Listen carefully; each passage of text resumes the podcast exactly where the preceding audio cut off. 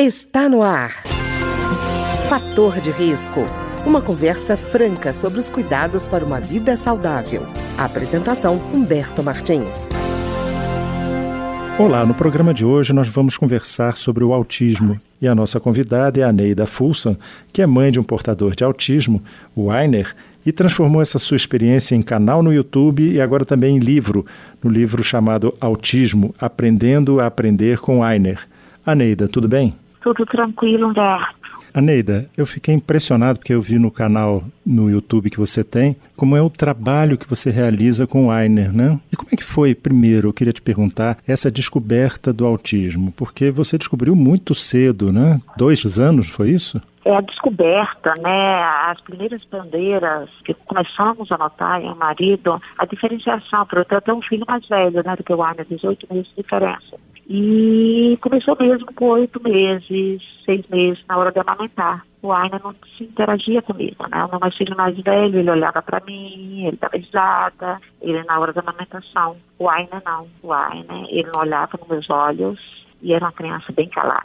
Isso aí a gente começou a notar essa diferença, né? Comparando com o irmão mais velho.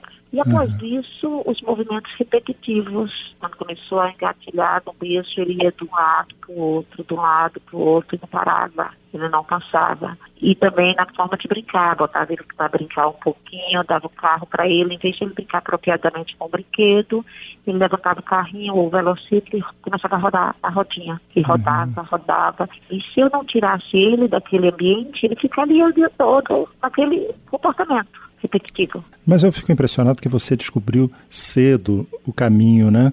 Eu vejo que, por exemplo, eu estava conversando com um médico já mais antigo, ele me dizendo há uns anos atrás, se não tivesse certeza, falaria assim: olha, você volta com esse menino quando tiver cinco anos que a gente conversa. Hoje mudou completamente essa perspectiva.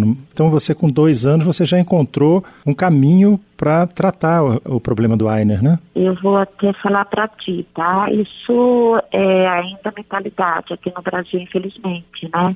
Nos Estados Unidos, a gente faz check-ups próprio seguro te obriga a fazer o check-up da tua criança. Existe o check-up dos dois anos de idade, que agora foi até mudado para um ano e meio, justamente para detectar esse transtorno de comportamento.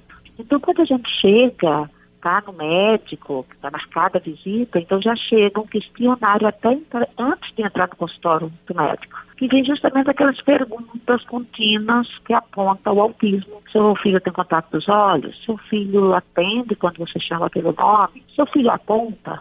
Então, quando, dependendo desse questionário, quando chega no médico, a criança já é enviada diretamente, o próprio médico encaminha para uma avaliação multidisciplinar com psicólogos trabalham justamente nessa área de, de reconhecimento. Então, quando vem depois, e interessante que é que é bem diferente daqui, né? Eu acompanho, eu tenho um Facebook com mais de 200 mil follows, né, que me seguem, e entre profissionais, pais, eu tenho me aprofundado muito na forma aqui do Brasil que eles vêm a diagnosticar.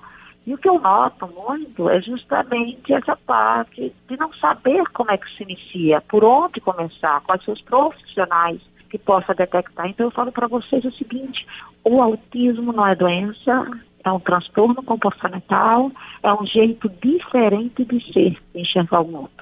Então, quem geralmente aponta essa deficiência é psicólogo, tá? Uhum. É o pessoal que atende. Aí muita gente fala, mas o neurologista que diagnosticou. O neurologista é muito importante, tá? No caso do Aine, ele passou por essa avaliação, então apareceu as bandeiras, né? Ele realmente tem transtorno de comportamento. Então, o Aine começou já com intervenção, tá? Com a terapia do ABA, que é uma terapia que vai tratar o comportamento dele, que aqui né, a gente chama de análise do comportamento aplicado. Uhum. Então ele começou com essa terapia, ele começou com terapia ocupacional para trabalhar a parte do transtorno, o transtorno no caso sensorial, que todo autista tem transtorno sensorial, tá? Não existe, ele tem esse comprometimento na parte sensorial, entendeu? E o que me impressiona, Aneida, é que Normalmente as pessoas quando dizem, recebem um diagnóstico, olha, seu filho é autista, é um desespero, uma desorientação. E o que eu, pelo contrário, o que eu vi foi que você se dedicou, entrou a fundo nessa questão. A gente vê no, no, nos vídeos no YouTube o trabalho carinhoso que você tem com o Ainer. Como é que foi essa trajetória? Foi difícil, tá, Humberto? Porque o mais difícil é a aceitação. Uhum. E comigo não foi diferente. É, é, algo que a gente, né, a mamãe, até o papai, a família, né, a gente, a criança nasce, eu estou grávida, e gravidez, a gente tem sonhos, e no meu caso eu não sabia nem que era autismo. Então, uhum. Então, para mim, eu procurei ajuda primeiro para me ajudar, né, para entender o transtorno, para poder depois me ajudar o AI, né. Eu falo até assim, você entra no avião e se. Né, ele já ensina, se você precisar usar o oxigênio, você tem que ajudar primeiro a você mesma para poder você ajudar, colocar mais de você para depois você colocar na criança. O autismo é diferente. Uhum. Então, para a gente, a, primeiro tem que existir aceitação. Então, nesse ponto, depois que eu vi que realmente o meu filho precisaria de mim no dia a dia, né, para colaborar, para trabalhar, para depois eu começar a entender que sem o meu suporte, sem a continuidade do tratamento, né, auxiliando, modelando a minha criança, ele não iria a lugar nenhum. Porque hum. se você tem sua criança, tem mais que muita gente me pergunta, Neida, quantas horas eu preciso de fonoaudiólogo? Quantas horas de terapia ocupacional? Ou quantas Gente, o fonoaudiólogo, todos os profissionais, é muito importante, mas tem que existir uma colaboração. Não adianta meu filho ter duas, três horas no consultório, fazendo terapia e chegar em casa, a uhum. gente não continuar o trabalho. E a colaboração da família é de bastante importância porque o autismo é muito ambiente. O filho pode chegar numa terapia e conseguir responder dentro da terapia. Botar naquele ambiente, ele vai achar que só funciona aquilo ali. E você chegar em casa e ele não responder mais. O, o, o terapeuta pode dizer, olha, seu filho fala vá, lá. Chega em casa e não abre a boca. Uhum. Porque ele vai associar só o bar ou lá consultório médico, no, no consultório do profissional. Em casa, para ele, aquilo dali já não vai existir mais, porque uhum. ele não associa o ambiente. É, tem que haver essa extensão, né? Também. Tem que haver essa extensão, tem que né? Existir, tem em casa, na escola, em todos os locais, tem que ser trabalhado em colaboração. Tem que existir realmente uma colaboração de um time trabalhando com as mesmas metas e da mesma forma. É como qualquer criança, né? A gente não pode chegar e dizer a, a responsabilidade é da escola, eu só quero saber do resultado.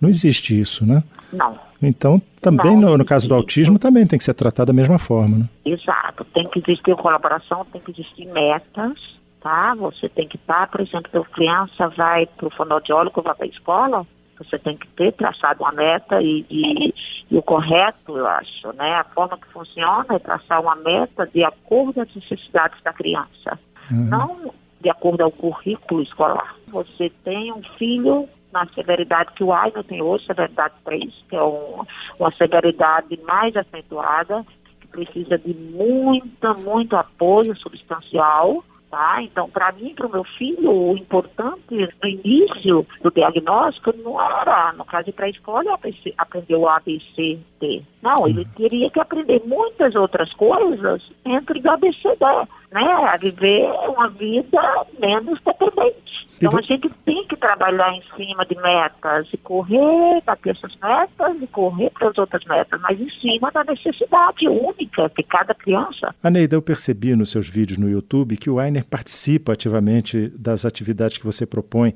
É, você pede a ele que ele, por exemplo, identifique a palavra que explique o que ele quer e ele vai lá no computador e clica na tela. Por eles ser visuais, né, o autista ele é muito visual. Então não adianta tentar ensinar uma criança autista a entender da mesma forma que um neurotípico, porque ele é diferente. Aí por ser visuais, a gente procura sempre ensinar com ele visualmente. Então, sempre desde o início, eu procurei a melhor forma de se comunicar com ele, que para mim era a melhor forma de diminuir o comportamento dele negativo, é fazer ele entender, ele saber quando está com sede, ele chegar a falar para mim, I need water, I want water. Eu quero água, eu estou com sede. E saber o que é, que é uma água. Porque o autista você pode falar, numa criança neurotipo, você falar bola só com a voz, você consegue fazer com que a criança entenda. O autista não você tem que mostrar o material nas três dimensões uhum. e associar e ao mesmo tempo mostrar na cartelinha que isso é a bola. O banheiro, por exemplo, né? Aí veio a parte, vamos supor, do transtorno sensorial. Infelizmente, o Brasil,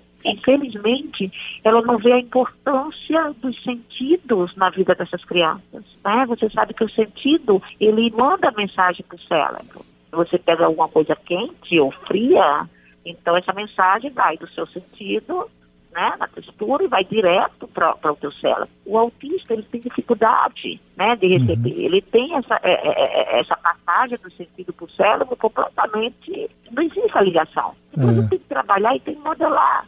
E a parte dos sentidos é muito, muito importante, porque a parte da comida que você come, a textura, o cheiro da comida, o toque, a parte vestibular. Uhum. Aí eu falo isso no meu livro, porque Autismo Aprendendo a Aprender com Ainer é uma série. Uhum. O primeiro livro, que é Percepção Sensorial, para as pessoas entender a importância dos sentidos na nossa vida. Porque se você tem um transtorno sensorial, você vai ter dificuldade de, vamos supor, de comer, texturas diferentes, tem criança que só come sólido, já tem criança que não come crocante, porque está zoada, ou da textura. A criança que tem problema sensorial auditivo, que você vê a maioria das crianças botar a mãozinha no ouvido, que é justamente o que, que acontece, ele não ter filtro de algumas tipos de zoada, vamos dizer assim. Uhum. Tá? De repente ele pode, ele pode assistir um show de rock and roll e tá feliz da vida. Mas também ele pode ouvir um som de um passarinho longe, longe e não aguentar, botar a mãozinha no ouvido uhum. e, e, sentir a diferença justamente para filtrar certos tipos de zoada, né, de barulho. É. Então eu falo para sempre observar e a melhor forma de uma boa, de você saber realmente quais são os comprometimentos da criança observando, entendeu? Uhum. E respeitar a diferença como toda criança, né, Rigor? Todo ser humano é Exato. diferente de alguma forma, e o autismo não deixa, não, não foge essa regra, né? O, cada caso de autismo não. é um caso diferente, né? Exato cada caso, depende do comprometimento da criança. E como é que você vai saber o comprometimento? Em primeiro lugar, com profissionais, né? Fazer uhum. avaliações dessa criança e ver quais são as áreas mais comprometidas e trabalhar com essas áreas comprometidas. E ainda tem que lidar com os outros, que o estigma da pessoa, que, normalmente a falta de informação faz com que o autista seja mal entendido, mal interpretado pelas pessoas que estão em volta, né? Exato, sabe por quê? Porque o autismo não é como outro tipo de deficiência. O síndrome de Down você vê no rostinho, o cadeirante, uhum. você vê a criança na cadeira, né? Mas o autismo, eles não têm esse sinal. Então, às vezes, são taxados até de, de burro, de tímido, de, entendeu, chato.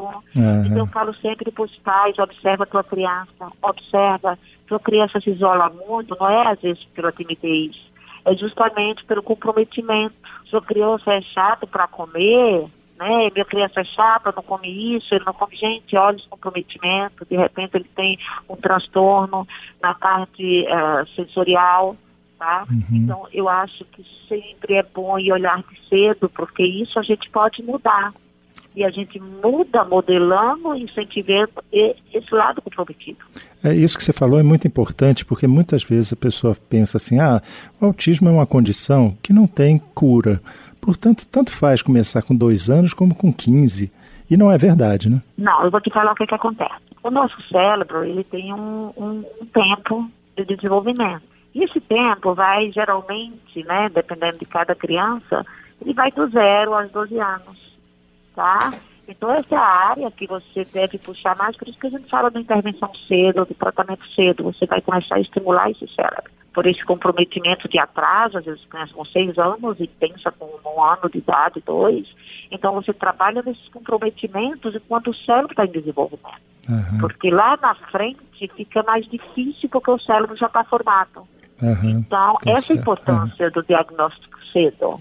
Né? O diagnóstico cedo, a criança está tá, tá mostrando alguns sinais do autismo, às vezes não precisa nem do diagnóstico para se começar uma intervenção, tá? Um tratamento. Aí, voltando até lá no início, que falei do neurologista, né, que muita gente fala, mas não acusou no exame autismo. Gente, o autismo não se acusa em exame. Mas o meu médico neurologista passou vários exames. O neurologista passa os exames para descartar outras possibilidades. Se a criança está com retardo de fala, ele está custando a demorar a falar, de repente ele pode ter tendência a ser.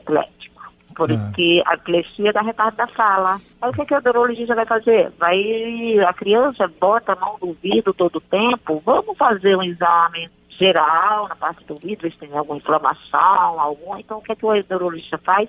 Ele faz todos esses exames, passa todos os exames laboratoriais justamente para descartar outras possibilidades. Então, todos esses exames, que no caso do Aine, ele fez a parte da avaliação comportamental, não saiu o diagnóstico, já passado para o neurologista, para passar os exames laboratoriais para descartar essas outras possibilidades. Ok, fez todos os exames. Ele não aponta vamos dar o diagnóstico, ele é autista.